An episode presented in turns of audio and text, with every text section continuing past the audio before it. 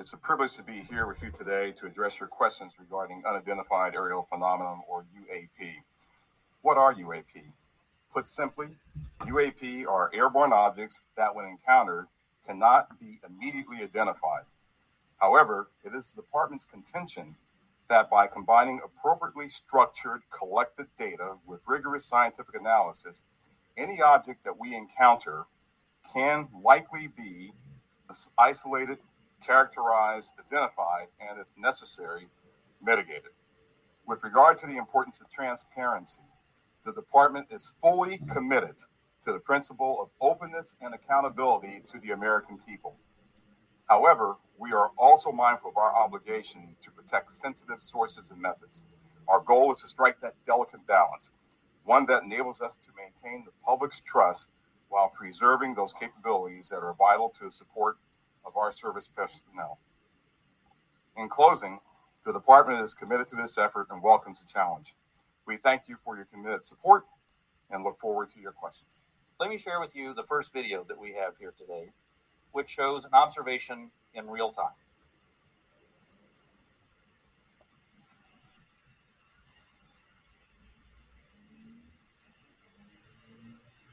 There it was.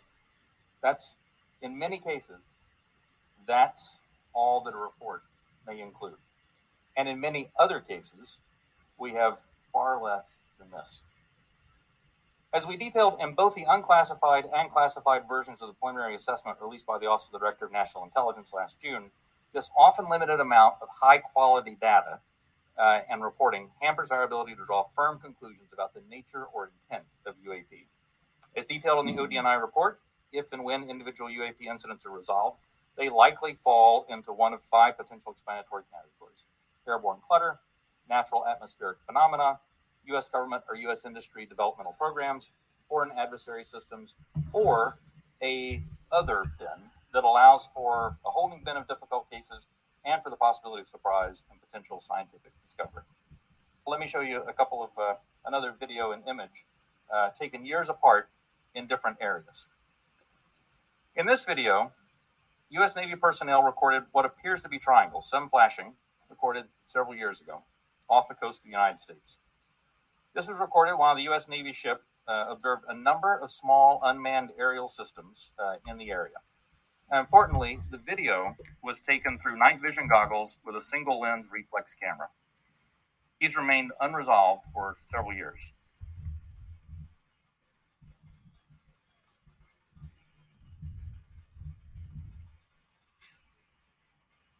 Of those 144, 18 of them uh, reportedly appear to exhibit unusual flight characteristics, appear to demonstrate advanced technology, uh, and some of them appear to remain stationary in winds aloft, move against the wind, maneuver abruptly, or move at considerable speed without discernible means of propulsion.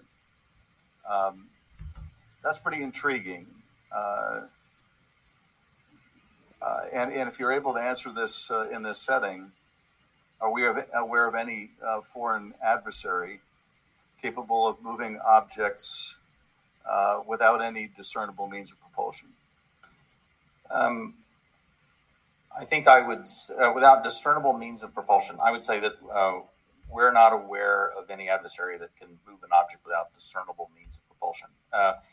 The question then becomes in many of these cases where we don't have a discernible mean of propulsion in the data that we have, um, in some cases, uh, um, there is likely sensor artifacts uh, that, uh, that, that may be hiding some of that. Uh, there's certainly some degree of uh, of something that looks like signature management that we have seen from some of these UAP, uh, but I would I would caution. I would simply say that there are a number of of events in which we do not have an explanation. In which and there are a small handful in which there are flight characteristics or signature management um, that we can't explain with the data that we have. Um, we'll continue. Those are obviously the ones that are of most interest to us. Uh, earlier, when we asked about how you uh, avoid technological surprise, the biggest way you avoid technological surprise is by collecting this type of data and by importantly um, calibrating the assumptions that you go into with how you do that analysis. I'll tell you, within the UAP task force, we have uh, one basic assumption, and that is that generally speaking, generally speaking, our sensors operate as designed. Um, and we make that assumption because many times these are multi-sensor uh, collections. We make no assumptions about uh, the origin of this uh, or that there may or may not be some sort of technology that we don't understand. That's, I think, the key to avoiding technological surprises by calibrating those assumptions. It's also been reported uh, that there have been UAP observed uh, and interacting with and flying over sensitive military facilities, particularly not just ranges, but uh, some facilities housing our strategic nuclear forces. Uh, one such incident allegedly occurred uh, uh, at Malmstrom Air Force Base, in which 10 of our nuclear ICBMs were rendered inoperable.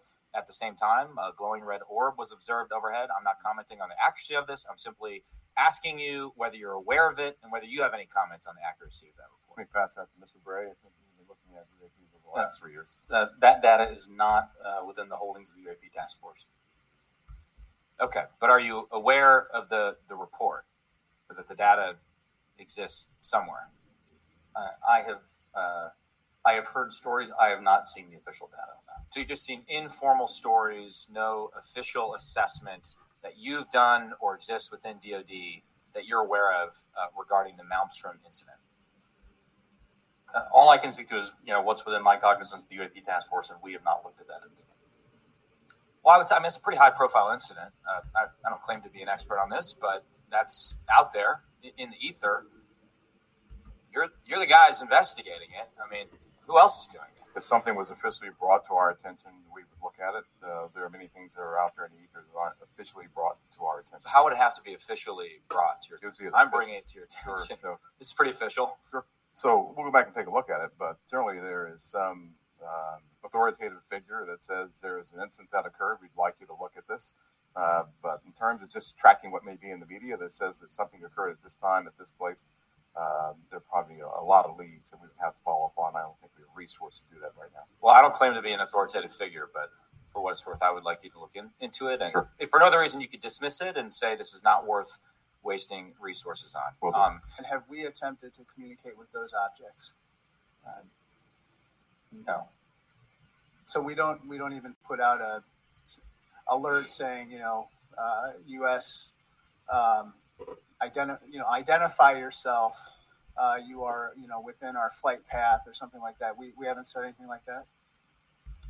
We've not put anything out like that. Generally speaking, uh, what you know, for example, in the video that we showed earlier, uh, it appears to be something that is, uh, you know, unmanned. Uh, appears to be something that uh, may or may not be in controlled flight, uh, and so we've not attempted any communication uh, with that. Okay, so, um, and I, I, assume we've never discharged any armaments against a UAP, correct? That's correct. Um, how about wreckage? have we come across any wreckage of any kind of um, object that has now been examined by you? The UAP task force doesn't have any wreckage that isn't uh, explainable, that, that isn't consistent with being of terrestrial origin. Do we have any sensors underwater uh, to um, detect on submerged UAPs? Uh, anything that is in the ocean or in the seas. So I think uh, that would be more appropriately addressed in closed sessions. Okay basically, it sounds like we have a good partnership with FAA. Um, but apart from FAA, we don't have partnerships with other agencies or other entities that might be tracking so that we could enlarge our data set to make comparisons. So we will. So that's the goal of this next effort will be to uh, expand that relationship with rest of government and the interagency. Right. Uh, with that, I want to thank you all for, for taking the time out. I also want to thank uh, my colleagues on both sides of the aisle for participating in this very uh, historical and important. Um, the reality is, um, aliens, you know, there's always been this discussion about the aliens, and people already know that they exist. Those of us who are Christian already know that these aliens aren't really aliens at all, but they're demons. Okay? And uh the reality is is that the world is going to be deceived. All right? Second Thessalonians, the coming of the lawless one is by activity, the activity of Satan, with all power and false signs and wonders, with all the wicked deception for those who are perishing because they refuse to love the truth and so be saved. Therefore, God sends them a strong delusion so they may believe what is false in order that they all may be condemned who did not believe the truth and had pleasure in unrighteousness. Okay? And that's what's going to happen. All right? These aliens are going to come and they're going to deceive many. All right? And people are going to just swallow it up. All right? And it's it's going to be a very frightening time. All right. Revelation, for they are the spirits of demons performing signs which go out to the kings of the world. This is Revelation chapter 16, verse 14, to gather them together for the war of the great day of God Almighty. Exodus chapter 7, verse 11. The Pharaoh also called the wise men and sorcerers, and they also, the musicians of Egypt, of Egypt, did the same with their secret arts. Okay, their magic. That's when uh, Moses threw down the rod that he had, and God turned the rod into a snake. And the Egyptians um, had their magicians, and they threw their rod down, and they had their magic, and it turned their rods into snakes. But the rod that God turned into a snake ate the um ate the snakes. Okay, that were transformed from the rods of the Egyptian magicians. So you see who's powerful there. All right. And um this one's interesting verse. Exodus chapter 7, verse 22. But the magicians of Egypt did the same with their secret arts, and Pharaoh's heart was hardened, and he did not listen to them as the Lord had said. Okay. So um people's hearts are going to be hardened when they hear the truth of God's word. All right. And um it's going to be a very interesting time because it's going to test people's faith. Who knows? Uh, these familiar, these aliens may try to say, "Oh, we could bring back the dead," or some stuff like that, and they could bring back a loved one, but it but it's not their loved one. Okay, and that will be a test of people who who do believe in God, or you know, they just are very lukewarm, and they have to be tested and they will probably fall for it. A lot of Christians are going to fall in the end times. A lot. Okay. There is no pre tribulation period, there's a post tribulation period. Okay. And people are going to fall away when that happens. But people are really, it's really going to be uh, a lot of Christians just being destroyed by Satan because they're going to fall for this. They're going to fall for this end time deception because Satan's going to give um, these lying signs and wonders, and they'll bow down to it because they'll get benefits out of it. These aliens are going to come with gifts. These aliens are going to come with powers, like they did back in the day, in the days of Noah and, and afterwards, because people don't want to follow God's way. God's way is narrow. God's way is hard. God's way comes with a lot of difficulty and a lot of suffering. God will say, Behold, I send you as sheep among wolves. Okay. And your life is to be completely trusted in his hands. And a lot of Christians don't like that. A lot of Christians will just fall away and say, you know what, forget God. I'm going to go worship this other alien. I'm tired of your way. And um, that's what's going to happen.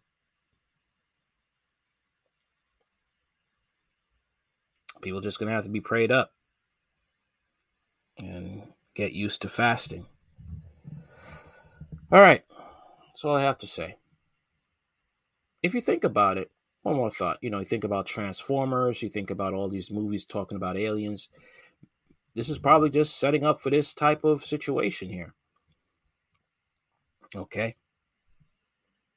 Interesting fact also that uh, secular scientists have said that these aliens have always talk, have talked about the new new age philosophy, new age religion, but they have extreme extreme hatred towards Christianity. Hmm. Are these really aliens or are they really demons? So even secular scientists can admit that. They found that out. Like, share, comment, subscribe. Be blessed.